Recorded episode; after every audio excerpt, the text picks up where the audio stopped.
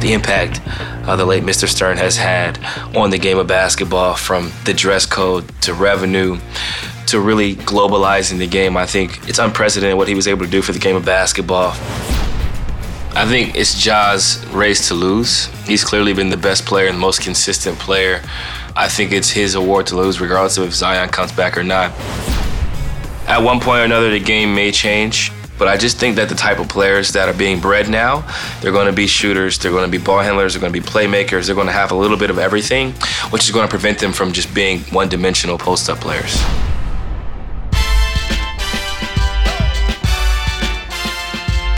Welcome to the Jadeveon Clowney episode of Pull Up. That's right, episode number 90. We've come so far. Currently on the road. Want to wish everyone a happy, happy new year, and I hope everyone enjoyed Christmas if they celebrate it. A lot has happened since then in the NFL, in the NBA, as well as collegiate sports. And right now, we want to focus on uh, the NBA and the passing of David Stern. Um, David Stern passed away at 77. I was fortunate enough to meet him and shake his hand and have my dream come true of being drafted to the NBA in 2013. And I just want to kind of touch on the impact uh, the late Mr. Stern has had on the game of basketball from the dress code to revenue to really globalizing the game. I think uh, it's it's unprecedented what he was able to do for the game of basketball, and I'm thankful uh, I was able to be a part of it and continue to be a part of uh, some of the changes and things he's done for the game. Jordan, I know you had a, probably more of a relationship with him than I did, you know, early on in your life, and some of the stories you can tell. But, but what stories can you remember uh, about David Stern? Well, CJ, you know, I think with David Stern, there's two sides of uh, of looking at his career as a commissioner. The first side of it is there are pundits. You know what? He came in at the right time. It was 1984. We were getting uh, it, it, was Magic and Larry. It was then Michael Jordan. Um, but I, I, think yes, he came in at the right time. But I think what he did from a marketing standpoint was nothing short of genius. I think his ability to um, globalize the game, make basketball not just the NBA, but make basketball a global game is something that cannot be overstated. And if you go back and you look at the Dream Team in '92, which obviously is the best collection of basketball talent um, in, in, in history, yes, they dominated that Olympics and it was incredible. But if you go back and watch those games when they were beating teams by 40, CJ, the players they were playing against weren't even in the same vicinity uh, as they are now uh, from from an international standpoint. You know, David Stern was hell bent, even in the late '80s, early '90s, when it didn't seem possible, on making basketball cool in Asia, Africa, Europe, Australia. He was the one that really spearheaded that movement.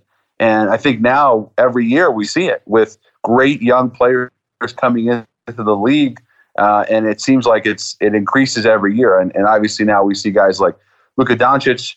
Uh, you know, on your team with with with Nurk, uh, we've seen great players like Stojakovic and Nowitzki and Tony Parker. These are all uh, on the heels of David Stern uh, and the impact he had. So I, I recognize the fact that he wasn't perfect. Was he always fair? No. Um, but I think he was extremely intelligent, uh, relentless, and, and obviously successful. Yeah, I agree with you wholeheartedly, especially on the global aspect of the NBA. You know, looking at where the game has gone, you know, from implementing leagues in other countries to figuring out ways to help develop talent all across the world. Uh, you you see it today with Giannis, as you said before, with Luka, um, Nurk. There's countless players who come from abroad and, and, had a huge impact on the game, mainly because of the fact that the NBA has become a global sport. I know you touched on the revenue uh, here in the notes. It basically talks about how you know, revenue went from 10 million per year to approximately 900 million per year under his tenure. And although he did come at the time where the game was evolving and changing, a lot of that had to do with David Stern and his vision of how he wanted basketball to progress going forward. No question, CJ. And and look at the television contracts that he signed.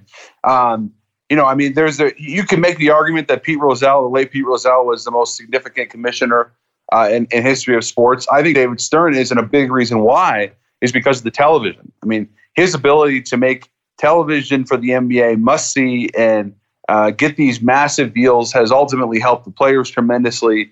Uh, the league has never been healthier, um, and I think you know one one story that I that stands out to me is one that um, it doesn't it wasn't directly from David Stern. It was actually from from Magic Johnson and uh, Jackie MacMullan told this story on on her podcast with as well. But uh, Magic told us this years ago, and I think it's worth mentioning. When when he was diagnosed, CJ, with HIV, and, and he decided he didn't he was going to retire for the first time, not the second time, the first time. Um, he didn't really understand what he had to the point where, and I didn't even know this part. He was going to go on stage and say he had AIDS, which he didn't. He was HIV positive, but that's how little everyone knew about it. But if you fast forward, when he wanted to come back, CJ, uh, all the owners balked at it because the players were scared. The owners didn't know what, you know, they didn't know what could go wrong. And David Stern was the one that said, if you don't let Earvin back in the game, if you don't let Magic come play again, I'm going to single handedly basically make life miserable by by by HIV testing every single player in the league. And who's to say there aren't more players that have it? And they were so scared of that and so scared of the lawsuits and the negative press that ultimately Magic was able to return. And, I think that says a lot about David Stern. He knew it was the right thing to do. He knew that Magic. Uh, he did a tremendous amount of research, um, and Magic has said that. Uh, and Jackie said this on the podcast he has said that David Stern gave him his life back. And I thought that was really interesting because um, of how scary, obviously, HIV was then. It still is, but then nobody knew anything about it. And David Stern was the one that really laid down the hammer. And that, and that says a lot about him. Yeah, that's an amazing story. I wasn't aware of that. Shout out to Jackie MacMullan for telling that story on the podcast and for you bringing that gem to the pull up pop. That just kind of shows you the type of mentality that David had. And you look at the mentorship that he he was able to accomplish with Adam Silver and like kind of preparing him for this role when he was deputy commissioner and figuring out mm-hmm. how to kind of pass the torch to the next guy. I think he's done a tremendous job and Adam has stepped in and continued to expand upon some of the legacy that David Stern left behind and continue to figure out ways to, to grow the game, whether that's in Africa, beyond borders and, and, and things outside of that um, from a understanding of technology, what marketing means to the NBA, what streaming means to the NBA. And now we're going through this phase of, of 3D and, and figuring out how to implement that into the viewership uh, part of our fandom. I think it's going to be great to see how the game continues to evolve. And speaking of the game evolving and talking about players who have come from different countries, Luka Doncic, reigning MVP, Giannis Antetokounmpo, are leading the first round of vote getters in the 2020 All Star votes, which was announced on Thursday. Luka had almost 2 million votes. 599 more than Giannis. Incredible. And LeBron James is the only other player with more than 1 million votes in the first round. I think my favorite part of this process of all star voting is seeing the names that you don't expect to be on the list. And this year's guy Tacko Fall. He has 110,000 votes. And also, shout out to the legend.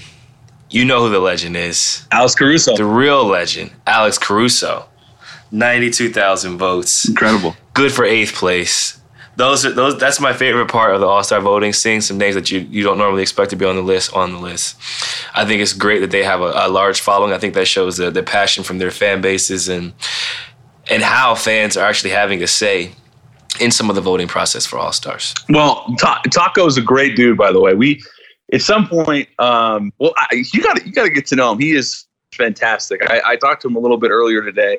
Um, he's so humble, and, and I think even he was surprised by by the votes. Um, I don't know Caruso, but I've always liked his game. I was surprised to see that he got that many votes uh, he's, he's, he's the real deal though, right? Like he, he can really play. Yeah, I'm a fan of Caruso's game. He plays hard. He's athletic. He can knock down shots. He's smart. Um, I think the fans have fallen in love with him and his ability to kind of shift the crowd. You know, he looks unassuming, but he can dunk on your center. He can knock down threes, and he could probably sell insurance on the side if he wanted to. That, that kind of shows you his versatility uh, based on his un, unassuming looks. Yeah, and a former uh, former G Leaguer too, which is a cool story. Um, he's ahead of uh, Devin Booker and Ja Morant. Um, he's also ahead of you, CJ. I'm, i was disappointed not to see you in the top ten. There is time. Um, have you have you talked to Dame about him yet being in the top three? Because it looks like he's uh, yeah he, he's third, right ahead of um, well he's ahead of Steph, who's, who's fourth. Again, voting is this is fan voting, but uh, have you talked to Dame about that at all yet or no? No, I haven't talked to him about it. I, I think he probably seen it earlier today when it was released. But um, based on the way the voting has gone historically, uh, he he always gets a, a, decent amount of votes. But yeah. I think fans have to do a better job of of supporting, especially fans in the Pacific Northwest, people that are fans of the Portland Trailblazers in general, uh, going out and voting. You know, if they're a fan of someone, I think it's important that they vote and uh, try to get the players as many votes as possible. And just a reminder, fans account for 50% of the vote to determine 10 starters. Mm-hmm. So basically, the fans only account for 50% of who starts, and then there's another breakdown of player vote. Um, is there a coach's vote? I think the coaches vote in the uh, alternates. So there's a little bit of balance. CJ, I was a little disappointed with some of the fan voting, specifically in the East. Bam Adebayo seventh, uh, and then in terms of the guards, Kyle Lowry eighth. Adebayo's been as improved as any player in the league this season. We talk about guarding one through five, playmaking, scoring. He, he really has a legitimate chance to be a, a really special player for a long time. He should be an all star. And as should Kyle Lowry. I mean, Toronto's overachieved. Last year, Kyle Lowry was asked not to score. This year, he's he's averaging about 20. He plays 40 minutes a night. Uh, what can't this guy do? So I really hope both Adebayo and, and Lowry become all stars. Yeah, it's, it's crazy to see the star power of a Steph Curry who hasn't played basically all year, and Kyrie Irving who played a few games before the season started and nearly has a half a million votes. It kind of shows you the cult following a lot of these guys have in the NBA and how fans are just admirers of their games. Well, you know what's also interesting to your point is how James Harden's second uh, among guards with almost 800,000 votes.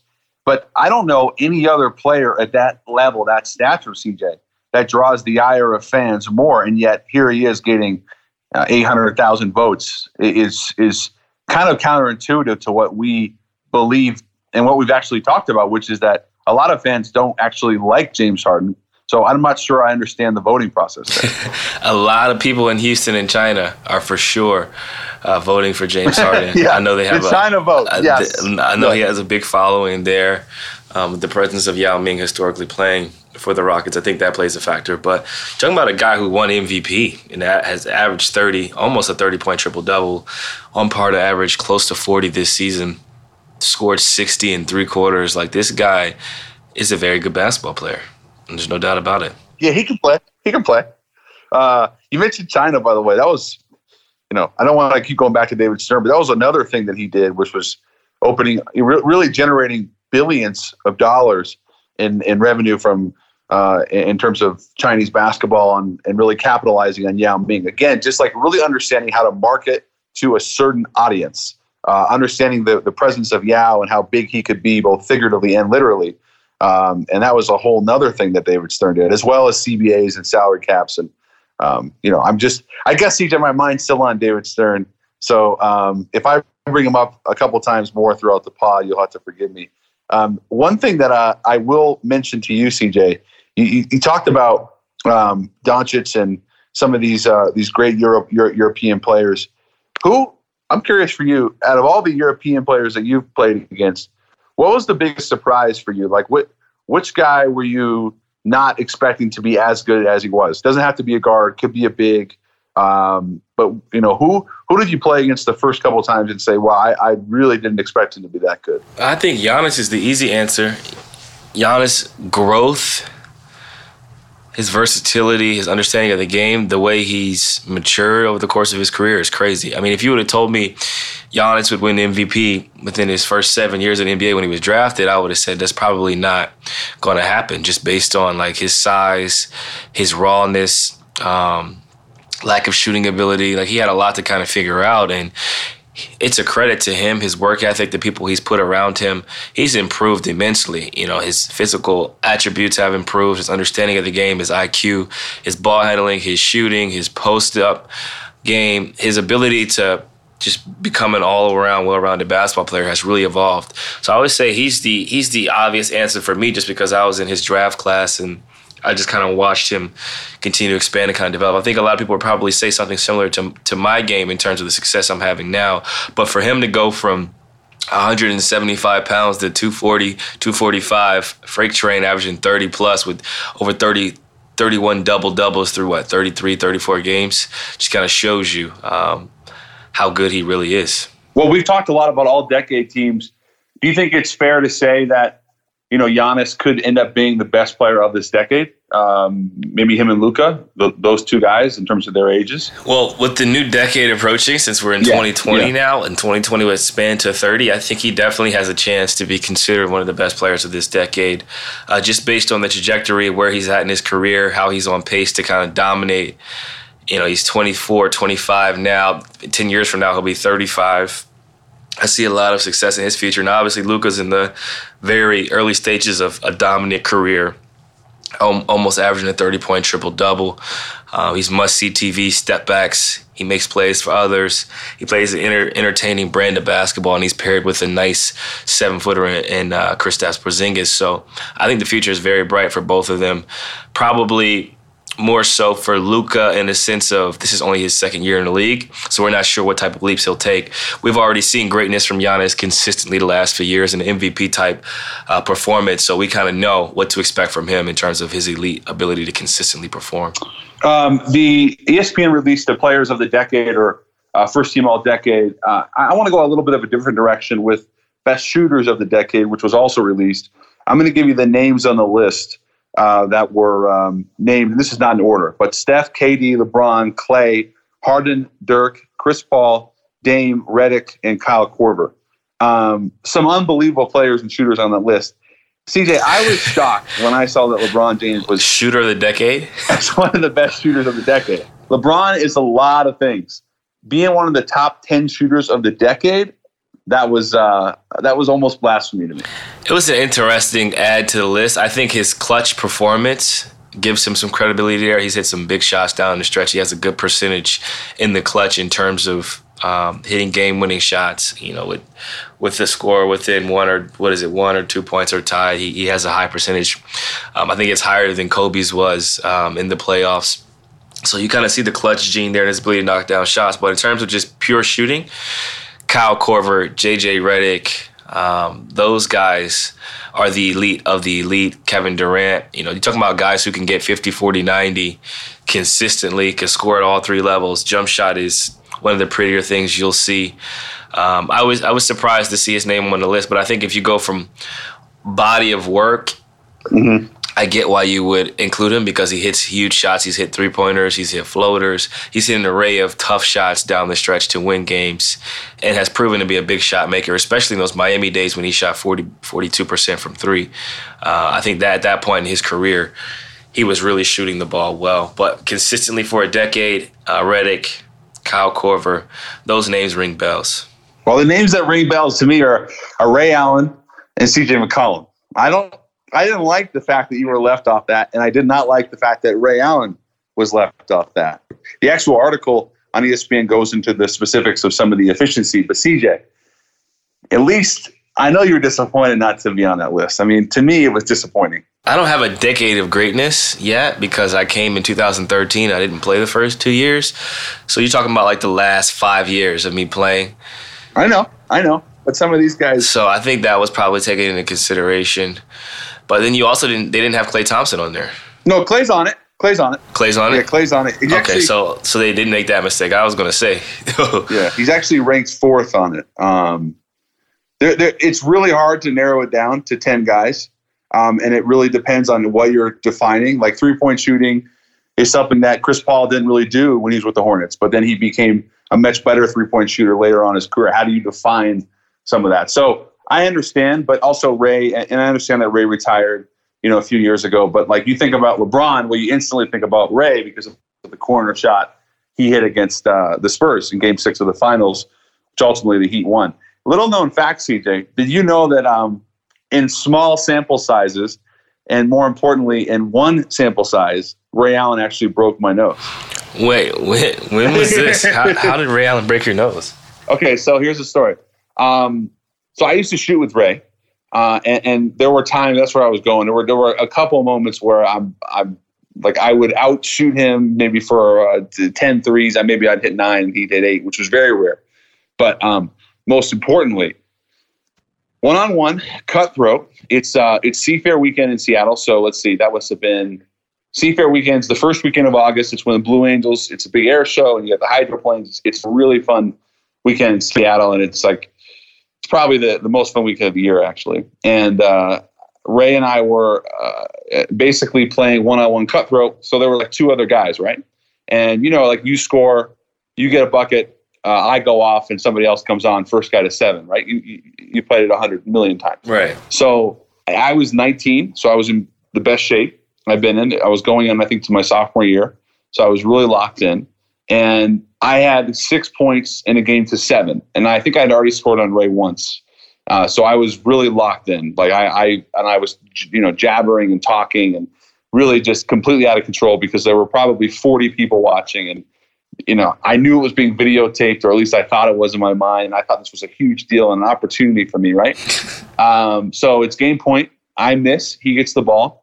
And I have never been known, CJ, as a lockdown defender, but I have never played harder defense than I did that day on Ray Allen. And I am in him, in his space, like you cannot imagine. And I'm talking, and he sweeps through with his elbow, and he had sharp, sharp elbows, and he sweeps through and shatters my nose. I'm talking complete, like broken in two different spots, blood everywhere, like go to the hospital, emergency room situation. So that's that's the probably the coolest story I've ever had because I'll even though at the time it was pretty shitty, it was pretty cool to look back on. Jeez. So the aftermath to the Ray Allen broken nose is that for the next two months or so, I got a call every two weeks, maybe, from Ray checking in on me, which was so unbelievably nice. And then to take it a step further, he sent me a, a video game system with him on the cover. I don't know if it was NBA Live or whatever game it was, 2K, but it was so welcomed and so nice. And every time I've seen him since CJ, he always first thing he does is he points to to his nose and he goes and he kind of gives me a little bit of a "Are you okay?" So I appreciate Ray and uh, obviously one of the all time greats on and off the floor. That's crazy. He broke your nose on the sweep through, and you like solicited it. You talked trash. You got I close. did. You broke his personal bubble.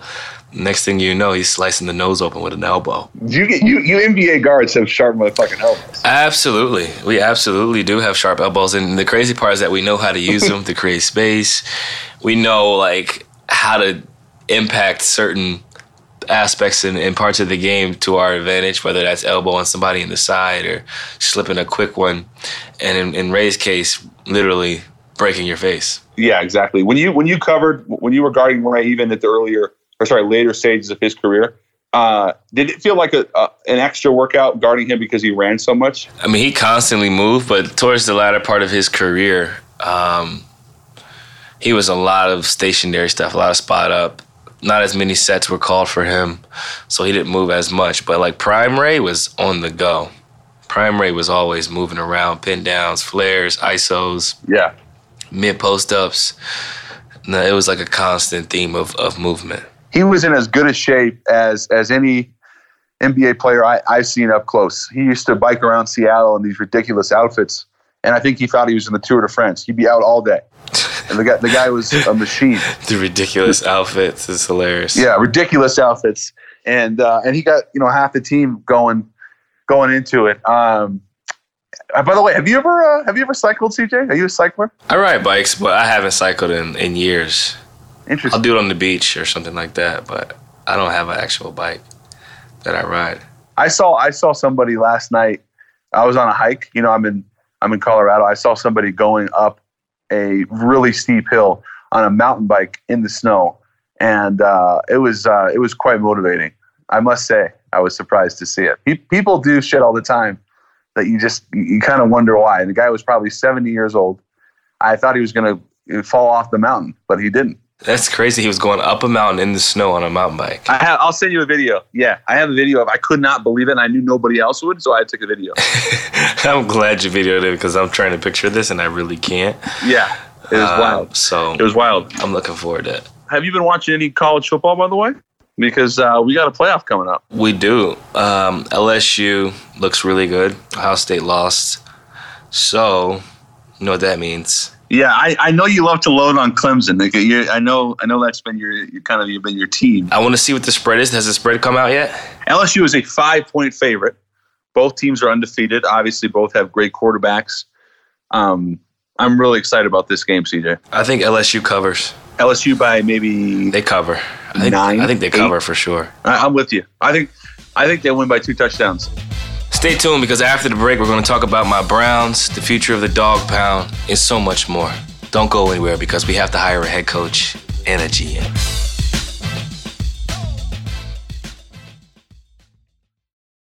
NFL wagering is in store. Uh, no opportunity to wager on the Browns. Unfortunately. I've been ho- almost holding off asking you this, but uh, how you doing, man? I'm tough. I'm tough. Tough skin, tough minded. I've been through the ringers and understand that it takes time to build up years and years and years of disgraceful football, disgraceful decision making, blown games, injuries, the wrong draft picks. It takes time to overcome all those things and, and, to change the culture. So, am I surprised that we only won six games this year? Absolutely. Am I also surprised that we lost six games this season in which we were heavily favored? Yes, I am very surprised. But I feel like we're taking steps in the right direction.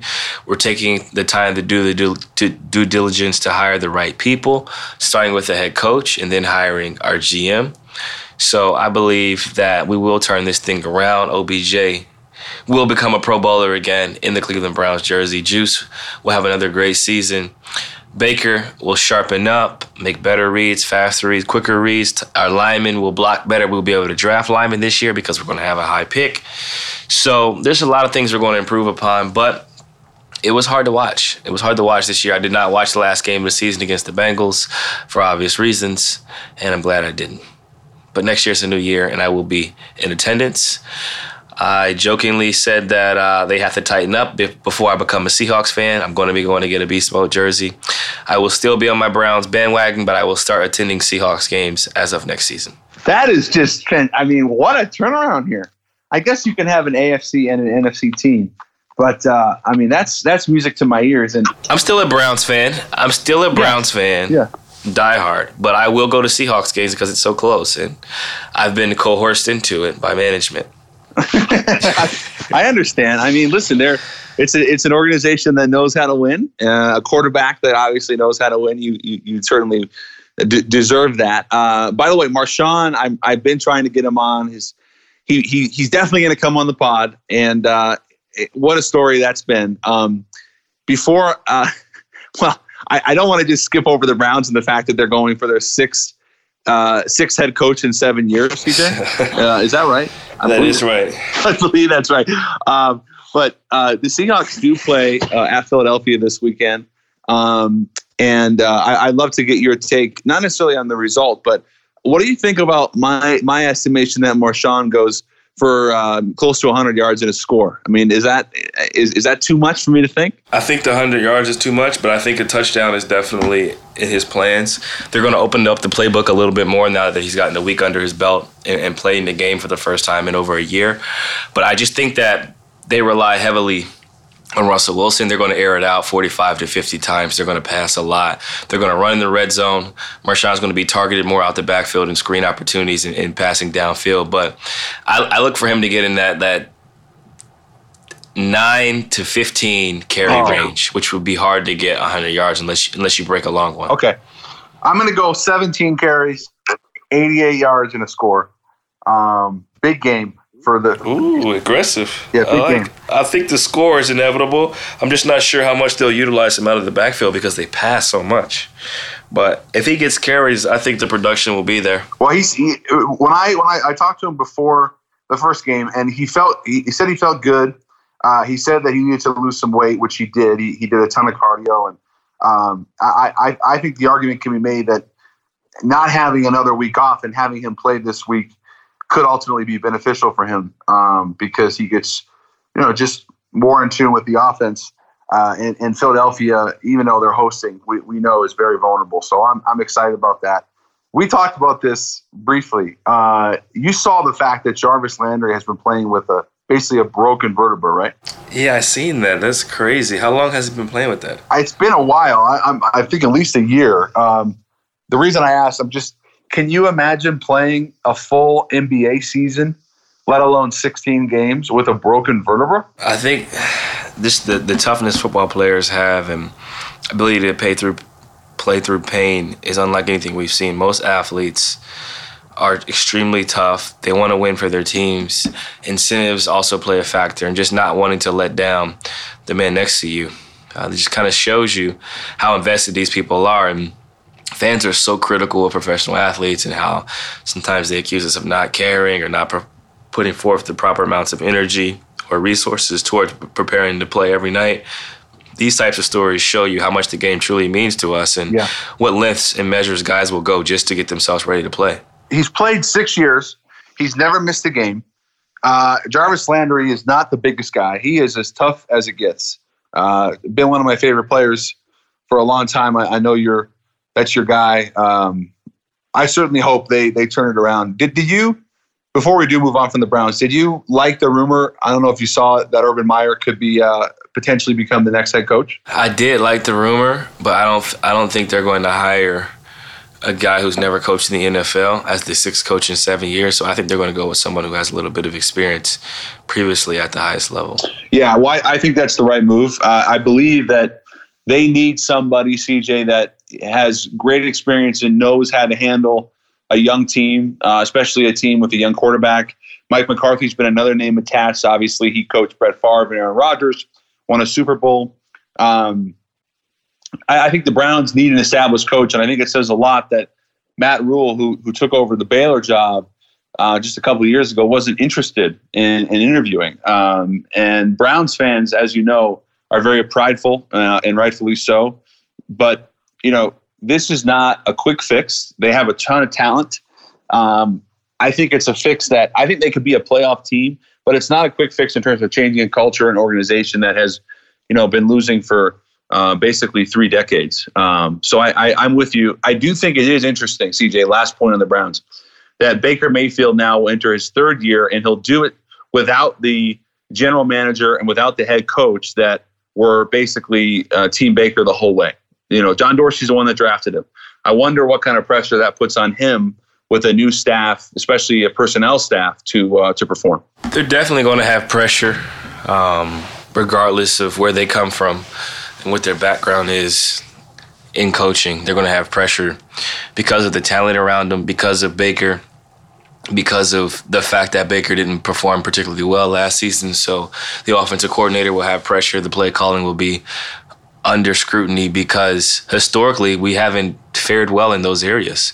Our offensive line let us down. Defensively, we were banged up, had a lot of injuries. Not sure when Myles Garrett will be coming back, but there's a lot of uncertainty with this team. And I think the fact that we're not sure who the coach is going to be or the GM creates just a little bit more uneasiness to the fan base because we're not just sure what to expect. Like, do we re-sign Hunt?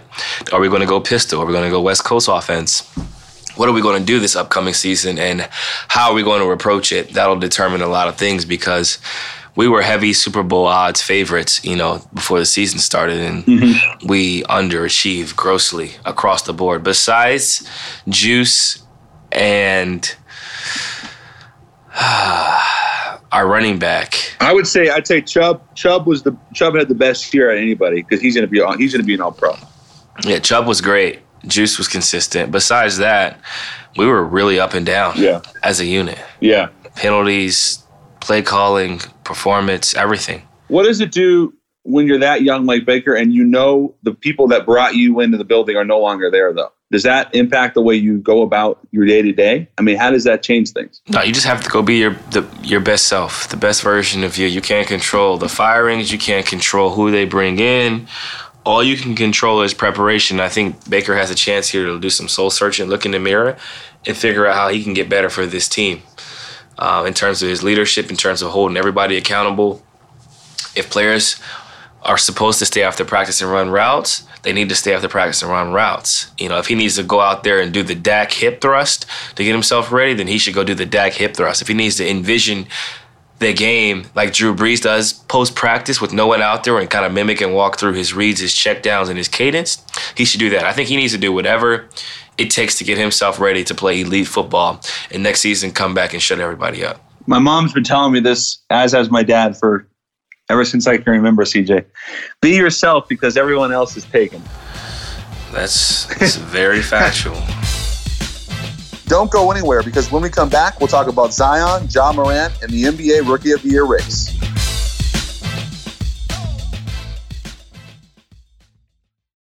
last NBA note from EC is a little rookie of the year talk. We know Zion is uh, is getting closer. Um, I think Ja Morant, Kendrick Nunn, and Tyler Herro are the three guys right now that are in the best position. Um, but what do you make of the rookie of the year race? I think it's Ja's race to lose. He's clearly been the best, the best player and the most consistent player, uh, having to play the point guard position and lead a franchise. He makes highlight plays. He gets assists. He knocks down threes. He dunks on centers. Um, he plays with great pace, and uh, I think it's his award to lose, regardless of if Zion comes back or not. His 40 or 35 game body of work um, will be enough um, to put him over the hump, especially if he can put together 25 to 30 more games similar to how he's played. Zion will come back with a splash and he'll play well, but he'll have missed half the season. No, I'm, I'm with you. I think I think Ja's been excellent. There's no surprise. Um, just absolutely love his game. I, I love the Miami rookies, those two. I also like Chris Silva a lot. There's some Udonis Haslem to him. I don't know if Miami is a legit East contender, but they they play really hard. I don't think two the the, the Heat and the Raptors are probably the two best stories of the East. You know, just in terms of overachieving uh, based on uh, expectations. Um, I did. I lied, CJ. One more NBA note for me is. Uh, you know, Darren Collison, we, we, he, he, he basically shocked everybody when he retired. I was talking to his agent over the summer, Bill Duffy, and you know, Darren's very religious. He's a family man. He felt like he was ready to give up the game. Well, now all of a sudden, it looks like he might be coming back. Um, what what do you make of that story? Because uh, Darren Collison has been one of the more consummate NBA pros, and to retire that young uh, when you still can make that much more money was was really surprising. I was very surprised he decided to retire. He had multiple deals on the table. He still was very productive and can be very productive in the NBA on on many teams. And he turned down, frankly, a lot of money. He turned down a lot of money, and I think. You know, him being able to spend more time with his family and reflect and kind of figure out what he wanted to do, he's probably started to miss the game. And um, is showing that he's potentially having a change of heart. And I think the only difference now is that him being able to come back now, he's missed half the season, so he's been able to spend time with family, and now he gets the best of both worlds and is able to essentially pick mm-hmm. his preferred destination, which is what he would have would have had to do this summer as well, but with more uncertainty. Now he kind of knows what he's getting himself into because they've already played 40 plus games and have showed um, the type of team and identity they're going to put forth. Lakers and Clippers, which which one makes the most sense? I would say the Lakers. I know Rondo's there, but just from a roster standpoint, um, you know, I know, and obviously Caruso's there. We talked about him, but I, I do think that would make maybe a little more sense. What do you think? Yeah, it's interesting. He picked two LA teams. He must be back in LA and enjoying the weather. But I, I think the Lakers makes the most sense. They're the team that doesn't have as much depth at that guard position. The Clippers have tons of guards, tons of wings. It's already hard enough for them to find minutes for players. Um, Patrick Beverley plays a lot of minutes. Lou Williams plays a lot of minutes, and you got PG Kawhi. Mm-hmm. You don't really need that third guard. But the Lakers, although Caruso has been suitable, Rondo has been suitable and can play in the playoffs, you can play Rondo and Collison together and still wreak havoc and, and put them in a position to succeed. Or you can pair Collison with LeBron or the likes of AD and, and give one of the other stars a break. Uh, speaking of AD, CJ, we've he's kind of been as have you know Giannis and, and, many other these wonderful young players define the era of positionless basketball. Um, the Ringer did a really interesting piece on how the game could change in the next ten years, and uh, you know we obviously have seen changes that have benefited offenses, um, whether it's been no hand checking, um, you know the fact that we see the floor space as much as it is I wonder for you, CJ, my takeaway from that article was less so the changes that could happen, but more so, is it possible that we could ever get back to um, more of a three out, two in classic game where uh, teams go inside out as opposed to now, where, for instance, you watch the Bucks on a given night and they have five guys out, including two seven footers. Is it? Do you ever see that happening? I think anything's possible. Honestly, anything can happen in this game. Um, and it goes in waves. It's a copycat lead that goes in waves. There's times where it was important to have seven footers and big men out there, and then other times it's more important to be small and have guys that can shoot and are mobile. So it's just constantly evolving. And I think at one point or another, the game may change. It may go back to how it used to be where it's more physical. But I just think that the type of players that are being bred now and with the exposure they have and the resources, they're just more skilled. They're going to be shooters, they're going to be ball handlers, they're going to be playmakers, they're going to have a little bit of everything, which is going to prevent them from just being one dimensional post up players. I don't think the game ever really goes back to that style, CJ, just because if you go around any gym in America right now and you ask 13 year olds, 16 year olds to play, to warm up, they all want to play like guards. The big kids want to shoot like you and Steph and Dame.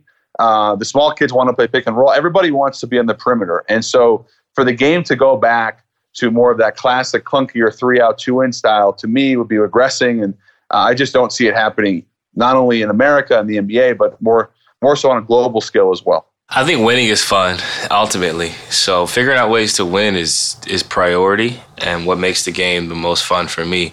Sometimes it's playing inside out, sometimes it's playing outside in, sometimes it's having a skilled big who can shoot threes. It's just more about figuring out ways to to win games. I think that's the the funnest thing for me and the, the challenge is the balance of that, like when to throw it in the post versus when to go to work versus when to and I'll trust your bigs with shooting jumpers, shooting perimeter shots. There's just a a constant change and flux of it as the season progresses to where you have to be versatile. The, teams that are most willing to adapt and versatile are the teams that usually have success. Well, I would uh, have to ask you, CJ, if you want to cue the wine music. Cue the wine music, please. We've had a tremendous amount of free time to enjoy ourselves over the holidays, whether that means spending time with family, spending time with loved ones, friends, coworkers, spending time by yourself, getting to know yourself before the new year, or drinking alcohol, preferably wine, preferably red. I've been able to do all those things family, friends, loved ones, teammates, by myself, reflecting. And I found that there are many great wines out there in which I adore. I adore greatly. But one particular wine, Jordan, one particular wine really struck me. It struck me because it was a combination of all things. It was smooth. It paired well with my meal, but it was classic, vintage. And the price point, I'll admit, I wouldn't recommend this for the casual wine drinker. this is this okay. this wine here is for people who really love wine, don't mind spending a ton of money on the bottle. I'm just gonna get right to I'm just gonna get right to the chase. Jordan, I had a special Bordeaux. I had a very special Bordeaux. I posted on my Instagram story on New Year's.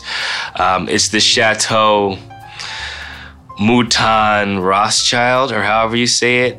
Vintage vintage 1982 it's the bordeaux of bordeaux there's the 82 and the 85 this is this is one of the bordeaux of bordeaux and it's very very tasty. And one of those wines that you know 30 40 years later it's it's still amazing.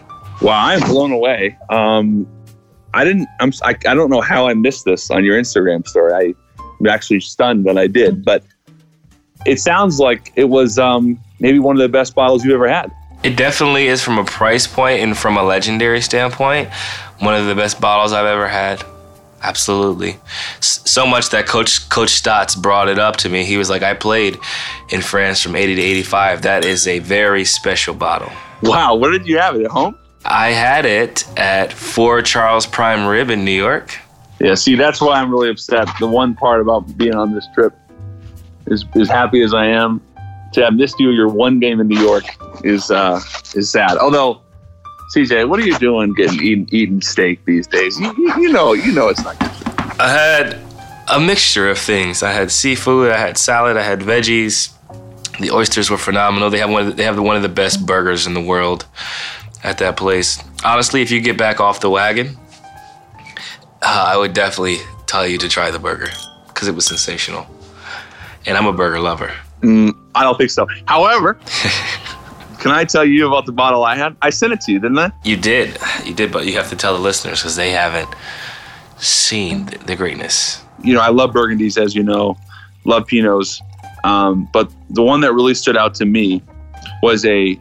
Well, actually, I'm going to go to the one that surprised me the most, which was a 1997 Barbaresco Bruno Giacosa And uh, we'll have to update it on the list on the new 2020 wine list because there's a lot of Italian there that I don't understand. But oh my goodness, CJ, unbelievable, unbelievable, and uh, probably not quite as good as your Bordeaux, but certainly appreciated what I had to offer. I'm glad you enjoyed it. We'll have to add that one to our summer drinking list and knock that one out of the park as well. But I, I appreciate you sharing, man. I hope you enjoy your time in Aspen. Oh, I appreciate that. I shall head to the massage table. The massage table is calling my name. We appreciate our listeners out there tuning in faithfully. We wish you a happy new year with blessings, peace, tranquility, and all those things you strive for, along with great vibes. You can catch us on Apple Podcasts, Spotify, radio.com backslash pull up with CJ, or wherever you get your shows. And don't forget to pull up.